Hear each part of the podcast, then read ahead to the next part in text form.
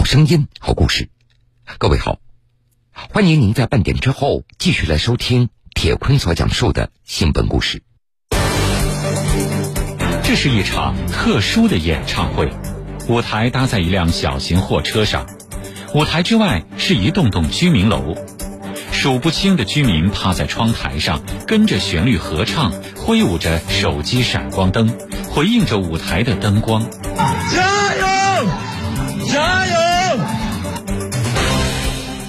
演唱会由社区志愿者们策划筹备，每天傍晚六点左右，志愿者们开着货车，在社区不同区域为封闭在家的居民送上歌声。是到后面就感觉眼眶有点湿润，有点想哭。封闭小区的流动演唱会，铁坤马上讲述。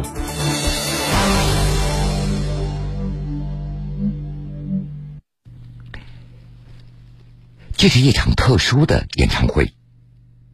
为什么特殊呢？舞台搭在一辆小型的货车上，临时裁剪的红毯铺在车斗里，几盏简易的舞台灯支在车顶，扫向四周。人们看不清歌手的脸，因为歌手们被包裹在防护服和口罩里，只露出一双眼睛。同样，歌手也看不清观众。舞台之外是一栋栋的居民楼，数不清的居民趴在自己家的窗台上，跟着旋律一起合唱，挥舞着手机闪光灯，回应着舞台的灯光。演唱会的举办地在北京市昌平区北七家镇鸿福苑社区。十月二十二号，北京通报新增四例境外关联本地新冠肺炎确诊病例，就住在这个社区里。随后，红福苑社区被调整为高风险地区，采取疫情风控管理。十一月三号和四号，也就是被风控管理的第十三天和第十四天，红福苑社区迎来了四场小型流动演唱会。演唱会由社区志愿者策划筹备，每天傍晚六点左右。志愿者们开着货车，在社区的不同区域为封闭在家的居民送唱歌声。演唱会结束以后，志愿者们看到居民在微信群里不停的询问：“明天你们还来不来呀？”刘瑶是从微信群里得知有这么一场演唱会的。那是在十一月三号下午的四点多，一名志愿者在居民群里鼓励大家来报名。各位居民，大家好！今晚流动艺术团将在社区内派送文艺节目，先到先得。现在报名，我们将把演出车开到您的楼下，足不出户享受一场音乐会。报名从速。随着这个通知，还附有一张红色的海报，上面写着：“戏剧之城流动艺术团为鸿福苑社区派送文艺节目，演唱的曲目有。”百年，我的太阳和歌唱祖国，演出时间为每周日下午六点，演唱者是中央戏剧学院的志愿者。最初看到这样的信息，刘瑶他并不感兴趣。用他的话说，疫情都已经把我们给憋坏了，每天待在家里，只能通过窗户看向外面，室内活动空间又非常小。总是坐着容易腰酸背痛，情绪变化无常，也会容易和家人吵架。我觉得这些天我的心已经死掉了，没有什么可以提起我的兴趣了。十一月三号，第一场演唱会开在鸿福苑社区南二区，与刘瑶所在的区域只隔着一条马路。他听不见歌声，但是微信群里不停的冒出提示。他就随手点开了一段视频，没想到这一看就放不下了。视频里，舞台上的黄色的射灯来回的挥舞，人群围在舞台四周，有人向楼上的居民挥舞着手电。一个男生在演唱歌唱祖国，浑厚的声音通过麦克风和音响传向了四周，节奏铿锵有力。刘瑶，他也听到好多人在跟着唱，那种感觉用刘瑶的话形容，就好像走夜路的人走了很久，漆黑一片，终于看到了家里窗户上透出的那一束光。十一月四号，被风控管理的第十四天，刘瑶终于等到了流动的演唱会。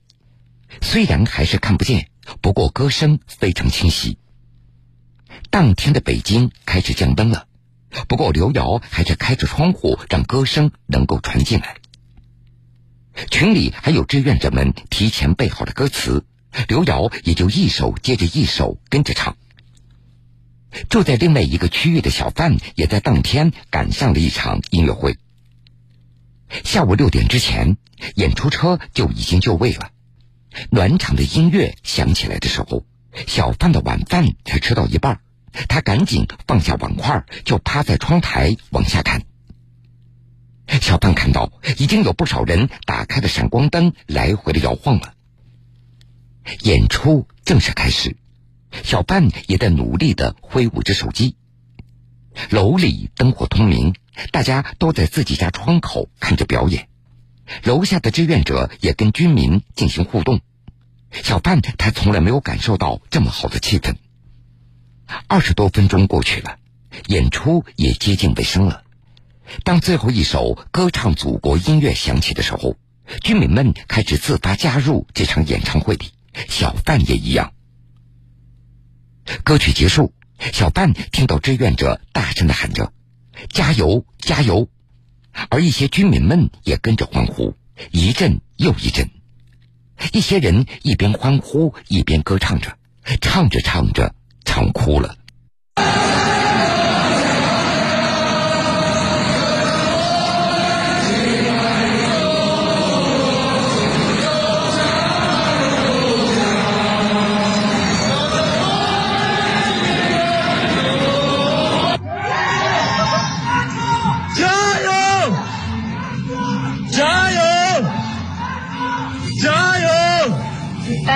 隔离在家里面嘛，那个时候刚刚吃完饭，小区群里面就说了吧，我们待在家里面也闲着，要不咱们就唱歌吧。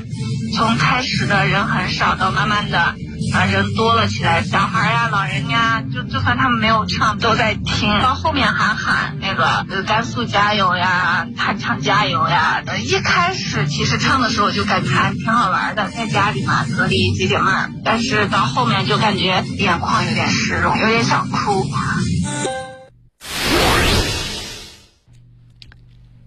这场特殊的演唱会是由鸿福苑社区的疫情防控志愿者所筹备的，从筹备到演出用时不过一天。那是在十一月二号，距离小区封控已经十二天了。鸿福苑社区最近一次全员核酸检测结果均为阴性，社区疫情以及生活保障已经基本平稳。但这居民们毕竟居家十几天了，情绪难免急躁。和工作人员对接的时候，总是在催促。志愿者总协调唐小杰非常理解居民们的这一份迫切。怎么样让居民感觉不再孤单呢？唐小杰他终于想到了戏剧之城的志愿者们。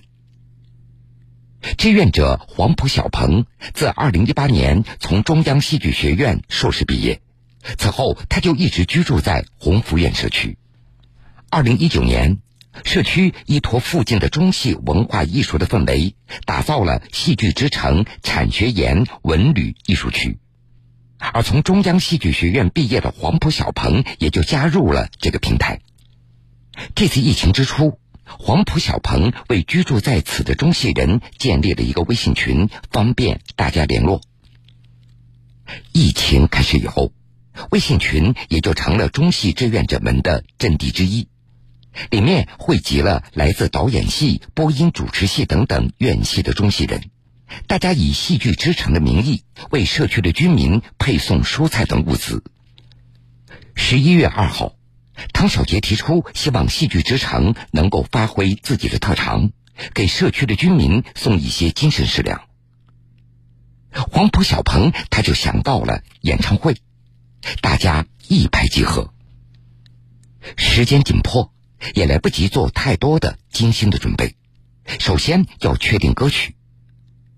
第一天的第一首歌，大家选了《百年》这首歌，因为今年是建党一百周年。第二首歌是《我的太阳》，因为太阳代表着希望。唐小杰和志愿者们想让居民通过歌声来振奋自己的情绪，所以将夜空中最闪亮的星和歌唱祖国安排为压轴的曲目。不过，唐小杰他也意识到了，因为风控社区的条件的确有限，这该怎么办呢？第二天一大早，唐小杰和志愿者们就把拉物资的大货车借调过来，当成了一个临时的舞台。又找了一个发电机，临时从会议室拆下两个音响装到车上。红毯是平时用的地毯，剪了一小块铺在车上，就这么简单。这个做法能不能让大家产生共鸣、疏解情绪呢？一切都是未知。这是一场特殊的演唱会，舞台搭在一辆小型货车上，舞台之外是一栋栋居民楼，数不清的居民趴在窗台上，跟着旋律合唱，挥舞着手机闪光灯，回应着舞台的灯光。加油！加油！演唱会由社区志愿者们策划筹备，每天傍晚六点左右，志愿者们开着货车，在社区不同区域为封闭在家的居民送上歌声。对到后面就感觉眼眶有点湿润，有点想哭。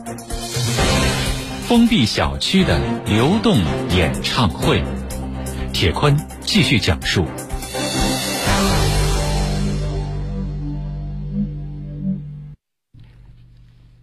十一月三号，戏剧之城的志愿者们在一百五十九个社区群里发起了号召，没想到得到了居民们的热烈的响应。组织者们将第一场演出定在南二区的一座小桥上，这个地方视野足够开阔。这片区域有五百多户的居民，下午报名的时候，他们的响应最为热烈。距离正式演出还有一段时间。志愿者们开着货车前去准备，当时已经有居民在等着了。志愿者黄埔小鹏看到，不少居民开着窗户向外招手，和志愿者们聊天他们会说：“加油，辛苦了。”志愿者也会说：“再坚持坚持，一切都会更好的。”因为演出没有彩排，所以也不是特别的顺利，中途音响断了好几次。但是这些都没有能够影响效果。让志愿者们没有想到的是，好像越是这样，居民的热情越是高涨，给志愿者们鼓掌，一起合唱。黄埔小鹏感觉这些声音就像一个个温暖的拥抱。他站在音响的旁边，也跟着唱。巨大的音乐声盖住了他的心跳和声音，口罩挡住了他的嘴巴和表情。但是他还是大声的歌唱。演出演到一半，灯光因为电力故障而熄灭了，而居民们的手电瞬间就聚焦到舞台上了。黄埔小鹏他参加过很多大型辉煌的演出，但是他从来没有见过像这样的。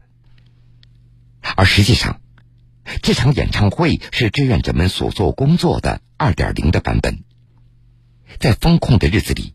黄埔小鹏和戏剧之城的其他中戏的志愿者承担着为居民运送生活物资的工作，平时有专人接听居民电话，记录居民的订菜的需求，然后按着单子来配送。十月二十三号，黄埔小鹏听到社区的广播通知，他感觉这个播报的声音有些冰冷，没有感染力。团队里正好有播音主持系的志愿者。黄埔小鹏便将他们组织起来，录下了字正腔圆的防疫最新通知和配送站先到的蔬菜，开着车绕着小区来播报。但是即便如此，声音的温度并没有让社区的居民完全的放松。志愿者们在接线的时候，有时会碰到居民口气不怎么好，或者想多聊几句。有的人还会不停的在微信群里跟志愿者来互动，或者写一点小文章。志愿者也知道，居民其实需要更多的关爱。十月三十一号，志愿者们收到了一份特殊的外送的订单。一位居民想给所有被居家隔离的人点上一首歌，志愿者们也满足了这位居民的要求。录制好以后，在被指定的位置进行播送。而在此后的日子里，志愿者们也接到了许多点歌的订单。志愿者们也为不同岗位的其他志愿者送去了歌声中的祝福，比如，他们曾经为一名医生送去了《中国有我》这首歌。感谢他在这一次疫情防控中对居民们的帮助。他们还为小区里的新生儿们送去了爱笑的天使。被封闭的小区因为他们的诞生而有了希望。为此，黄埔小鹏还特地写了一段播报词。从二十一号社区封控到今天，已经一周多了。大家可能不知道吧，在这一周多的时间里。我们的社区迎来了三个新生命。是的，有三位妈妈在工作人员的帮助下，顺利的去了医院，生下了可爱的牛宝宝。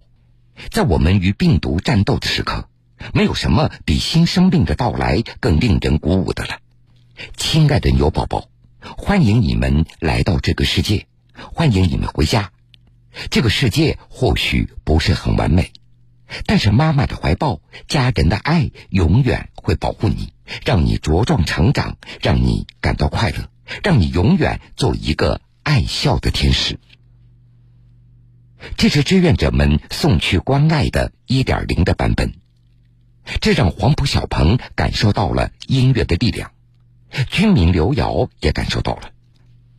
十一月三号。社区的小型演唱会结束以后，刘瑶收到了邻居所转发的一段视频。视频中，一名男子高声唱着《夜空中最亮的星》，有人大声欢呼、鼓掌、合唱。镜头里夜晚黑漆漆的，但是窗口的灯还亮着。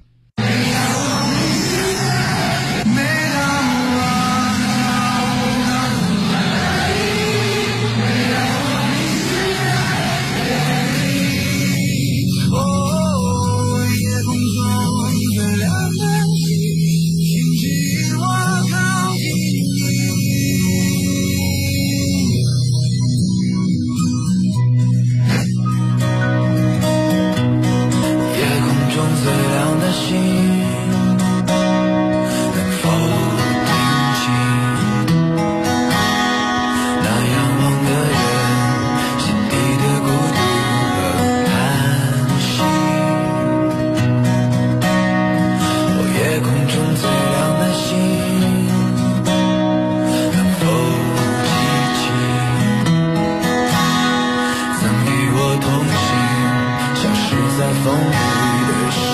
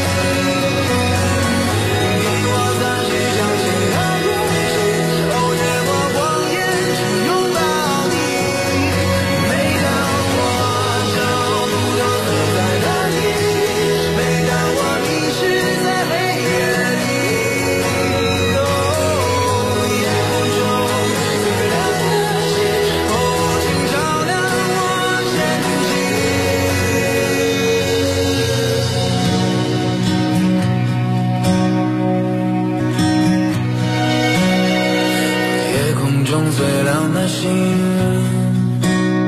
能否听清？那仰望的人心底的孤独和叹息。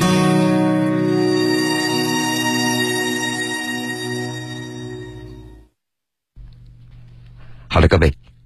非常感谢您收听了这个时间段铁坤所讲述的新本故事。如果想回听以往的新闻故事，请各位在大蓝鲸客户端点播铁坤讲故事。